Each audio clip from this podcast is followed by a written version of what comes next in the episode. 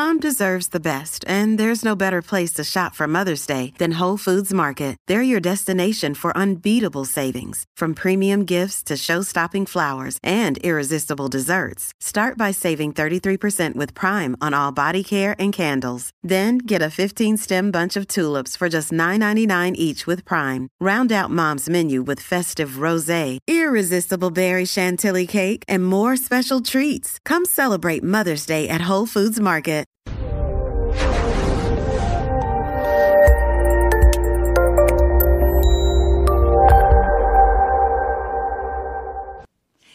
Everybody, and welcome to today's presentation on psychedelics in the treatment of anxiety, depression, and PTSD. I'm your host, Dr. Dawn-Elise Snipes. In this presentation, we're going to explore how researchers think psychedelics work in general. And then we'll explore the clinical applications for the use of psilocybin in behavioral health settings. This is the first of a three-part series. The next two videos will explore the research on the use of MDMA, and then the last one will look at ketamine. Selective serotonin reuptake inhibitors, or SSRIs, and atypical antipsychotics are what we call antagonists of the postsynaptic 5-HT2A serotonin receptor. So SSRIs and atypical antipsychotics actually blunt the action of the uh, 5-HT2A postsynaptic receptors. They work against them, so they antagonize them. 5-HT2A receptor antagonists interfere with dopamine activity and may provide the basis for new therapies for drug dependence. So that's good to know. Some people with depression have more 5-HT2A receptors than non-depressed patients, which suggests that 5-HT2A overdensity has a potential to cause depression. Now we know there are a lot of things that can cause depression. So this isn't just the aha, this is what causes it. We but we do know that in some people this is an issue. And for those people, um, SSRIs and atypical antipsychotics often work. However, for more than 50% of the clinical population, SSRIs and atypical antipsychotics do not work, underscoring the multiplicity of causes of depression. Severe psychological and existential suffering can rob people of feeling that their life is worth. Suicide rates have risen 24% over the past two decades, particularly among men who are often motivated for, to commit suicide by non physical suffering, including loss of autonomy, 91%, decreased ability to enjoy life, 89%, and loss of dignity, 77%. So it's important that we recognize the need to address that 50% of the clinical population who is not responding to typical treatments so they don't feel that their life is not worth living. We want to help them feel that they can remain autonomous and they can enjoy life and live with psychedelics like LSD, mescaline, and psilocybin are 5-H2A and to a lesser extent 5-H2C receptor agonists, which may result in antidepressant activity. So remember I said that SSRIs and atypical antipsychotics are antagonists. They work against 5-HT2A. Well, your psychedelics work in the opposite direction. The 5-HT2A receptor um, impacts depression. Both agonists and antagonists can help relieve symptoms of depression. So that's kind of interesting that depending on the person, um, some people respond better to agonists and some to antagonists. Um, agonists, like psychedelics, tend to um, uh, reduce the norepinephrine release from the locus coeruleus. Uh, glutamate release in the prefrontal cortex is increased. Dopamine in the prefrontal cortex is increased. Unfortunately, anxiety can also be increased, as can positive and negative symptoms of schizophrenia. So it's not a panacea. When we start monkeying with serotonin, it's not just about depression, and it can actually precipitate other problems. 5-HT2C um, impacts dopamine release into the mesocorticolimbic path, uh, pathway. So agonists actually decrease the amount of dopamine released into that pathway. Um, acetylcholine is increased in the prefrontal cortex uh, with uh, psychedelics. Dopaminergic and noradrenergic activity in the frontal cortex is um, uh, is suppressed.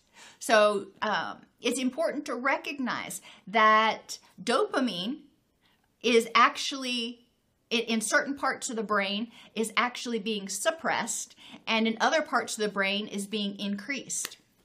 Significant effectiveness and few adverse effects have been found when psilocybin, ketamine, or MDMA are administered as adjuncts to psychotherapy to carefully screen patients under medical supervision. And we're going to talk about why that's so important um, as we go through this. But it, it's important to recognize that this is not a tool that should be in every treatment plan. You know, there are only certain people that are probably going to um, be a good fit for uh, trying psychedelics. Psychedelics initiate a cascade of neurobiological changes that manifest in multiple ways and ultimately culminate in the relaxation of high level beliefs. So, our, our long held core beliefs that we really have difficulty letting go of. When people are under the influence of psychedelics, it attenuates the oscillatory power of the default mode network. So, what does that mean? Well, our default mode network is our autopilot. If, when we are triggered, when we are in fight or flight, we are operating from the default mode network. We are not thinking about, oh, what's the best course of action? We are thinking, save me. I am going to just, I'm not going to process. I'm going to do what's always worked in the past, and I'm going to keep doing it. Um, when we are relaxing, too, we are engaging the default mode network. Have you ever driven to work and really not remembered every stop and turn and twist you took? Well, you are engaging that default mode network. Um, when people are stressed, and when, especially people with PTSD, for example, um, and the amygdala is really active, it integrates with that default mode parts of the brain that are involved with the default mode network. So when they are stressed, the default mode network is really, really strong, and their executive control network can't get a word in edgewise. So, under psychedelics, by calming down that default mode network, not it doesn't become nearly as powerful, nearly as overbearing. So, the executive control network can potentially be activated to address, e- even alter some of these long held beliefs. The purpose of psychedelic therapy is to harness the opportunity afforded by this belief relaxation to achieve a healthy revision of pathological beliefs. Psilocybin and LSD are classified as entheogens and associated with in- introspection and new insights, shifts of perspective, and reframing of experience and relationship to others and the world. So it's a very cognitive, if you will, um, drug. Most studies of psilocybin assisted psychotherapy have been open label and a very small sample size. Now, when people take um, psychedelics, they know they've taken it. You're not going to give somebody a sugar pill and go, hey, I just gave you a psychedelic, and have them believe that. So that's important to recognize. It's also important to recognize, and we're going to talk about it more in a minute, um, that the effects of psychedelics are greatly influenced by people's expectations, by their beliefs, by their feeling of safety in the environment in which they are located when they ingest the substance. And so, giving somebody a psychedelic without preparing them ahead of time is strongly ill advised. So, most of these studies are open label, which means people know that they are getting a psychedelic and a very small sample size. However, they have shown positive benefit in treating alcohol and nicotine addiction anxiety, and depression.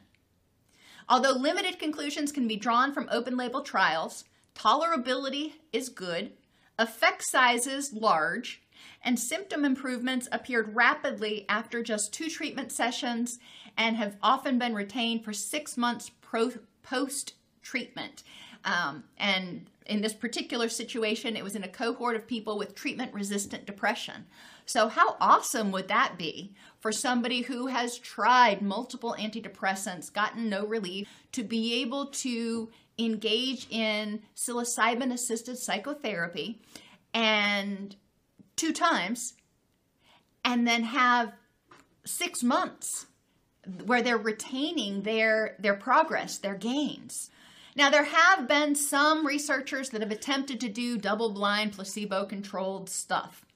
In one study psilocybin had a significant and moderate clinical effect size on the reduction of depressive symptoms in patients with a mood disorder both acutely and in a 60 day follow up Another study assessed the effects of acute administration of psilocybin versus placebo on amygdala reactivity to negative stimuli in volunteers using a blood ox level dependent functional magnetic resonance imaging.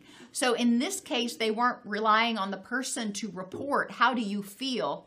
They were looking at the um, psilocybin versus the placebo on an, on an MRI. What's it doing in the brain, on the amygdala? And since it was double blind, it means the researchers didn't know whether the person got the uh, psychedelic or whether they got the sugar pill.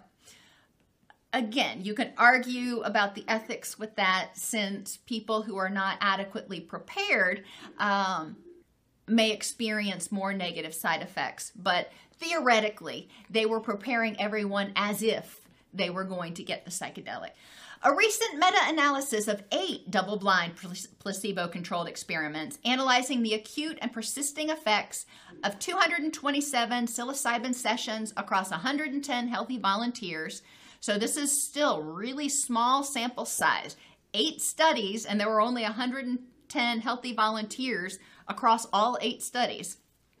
However, 60% of the volunteers rated their psilocybin experience as very enriching, and 90% rated it as moderately enriching between 8 and 16 months after administration. So I think that's pretty phenomenal too. The United States Food and Drug Administration, the FDA, are, you know, we've heard so much about that over the past few months. Uh, the FDA granted breakthrough therapy status to psilocybin in 2019, so this wasn't very long ago, concluding that the initial data indicate that it may provide a substantial improvement over existing for people with treatment resistant depression. So, for that 50% that are not responding well to standard treatments, this might be helpful. So, what is psilocybin assisted therapy anyway? It doesn't just mean, hey, take this pill. Uh, th- there's a lot more to it than that. Psilocybin assisted therapy involves administration of psilocybin when exploring a specific set of core or default beliefs with the goal of healing and transform- transformation. There are three distinct therapy phases. The preparation phase is when the person meets generally with two clinicians and for multiple times before they even ingest the psilocybin. They meet with two clinicians to create safety um, and create rapport, but also create a feeling of safety in that environment, to identify core beliefs that are going to be addressed, and to prepare the person for what to expect. And in multiple articles that I read, the phrase set and setting kept coming up. And the experience somebody has when they're under the influence of psychedelics is greatly influenced by their mindset going in. If they are anxious about it, if they are worried about it, whatever they're feeling prior to going into it has the possibility of being magnified and enhanced under the influence. So, encouraging them, um, helping them have a an empowered mindset where they feel safe in their environment is really important. The setting is also important. If they don't feel relaxed in that environment, then as they undergo perceptual changes as a result of the uh, psychedelic, they may get freaked out and it may precipitate high levels of anxiety. And so it's going to be important for somebody to feel safe enough in that setting where when they're having those perceptual changes, they experience it and explore it with curiosity instead of terror. The second phase is the acute psychedelic experience, in which the psilocybin is administered in part to help the person slow the oscillation of that default mode network when processing their beliefs. So basically, we're telling the amygdala to chill the heck, chill the heck out for a second. Um, now, the acute psychedelic experience only lasts a couple of hours, but psilocybin, uh, psilocybin assisted therapy is typically one session typically lasts six to eight hours. So there's the preparation, there's the experience, and then there's this uh, the end where it's they call it integration, and it's during the experience as well as as the person comes out of the psychedelic experience processing and integrating what happened with the therapist. The psychotherapeutic elements of this approach are essential for both effectiveness and safety. So, the positive effects of psilocybin um, are, are many. Um, but some people may not, and I have it in quotes because some people may not perceive these as positive effects. Some people may see these things and go, oh no. Um, so, positive effects is sort of in the eye of the beholder, as, as you, we will say. Visual distortions is go- are, are very common under psychedelics. And some people find that curious and interesting. It's important, again, that the person feels safe so these visual distortions do not feel terrifying. They have vivid imagery with their eyes open or closed.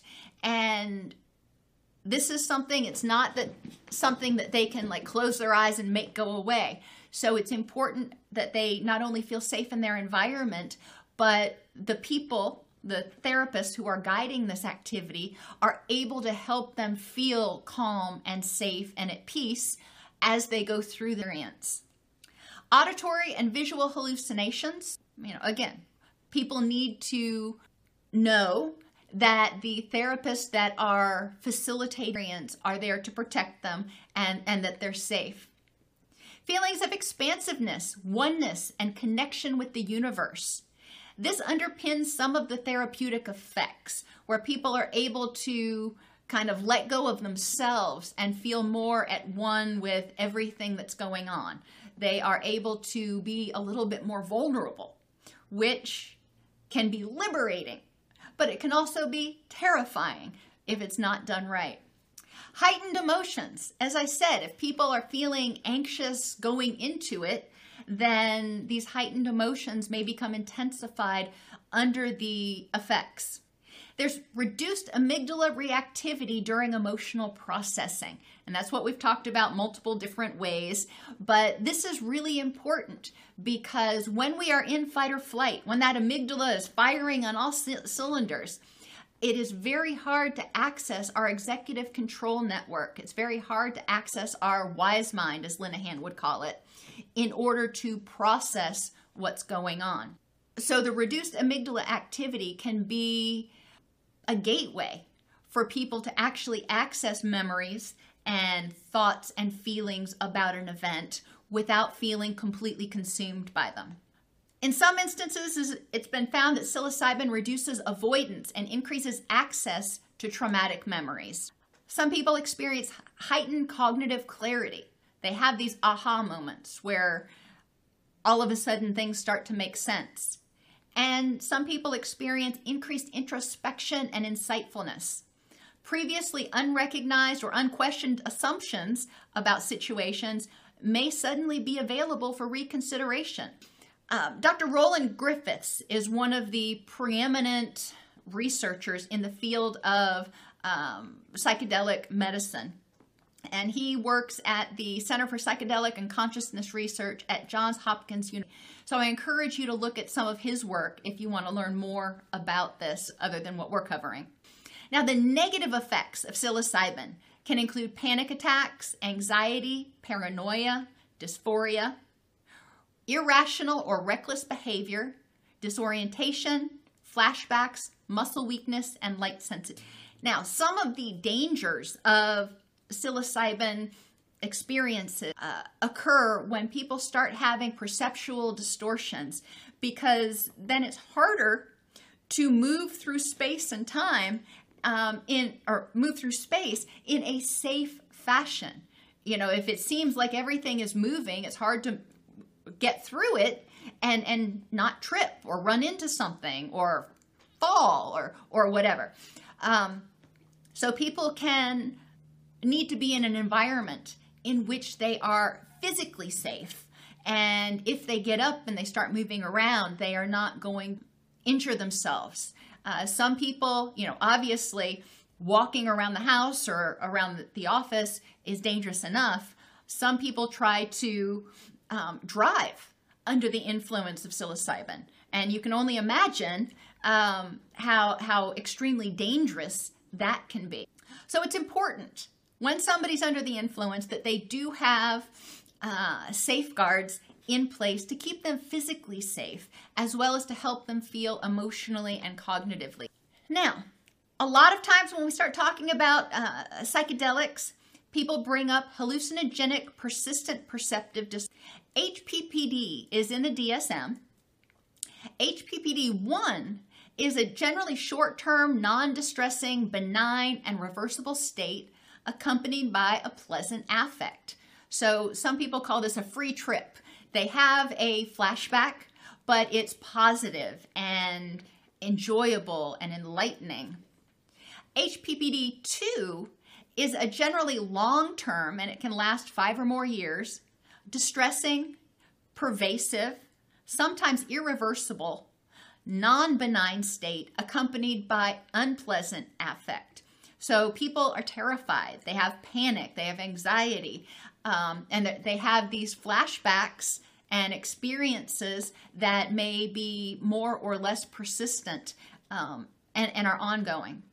Thankfully, a large variety of medications may be used to alleviate this condition but with different differential results, suggesting that there may be several subtypes of HP. We are really just now starting to look at psychedelics again. You know, this is something that was looked at many, many years ago, and then we just started looking at it again. So there's a big old time gap um, in in research, and in that time, we've developed technology that helps us understand a little bit better exactly how the psychedelics are working within the brain, but we still don't understand everything about how they uh, psychedelics have the exact effects that they have.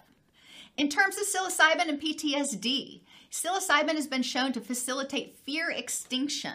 So, again, we're talking about that amygdala, and people who um, undergo psilocybin um, assisted psychotherapy are often more effectively able to extinguish the fear, decouple the fear response from the memory.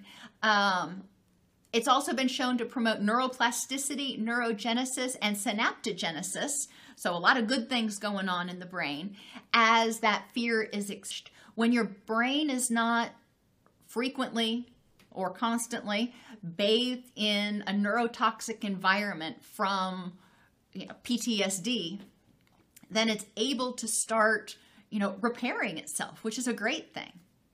Before PTSD was added to the DSM in 1980, I had no idea that PTSD hadn't been in the DSM before 1980.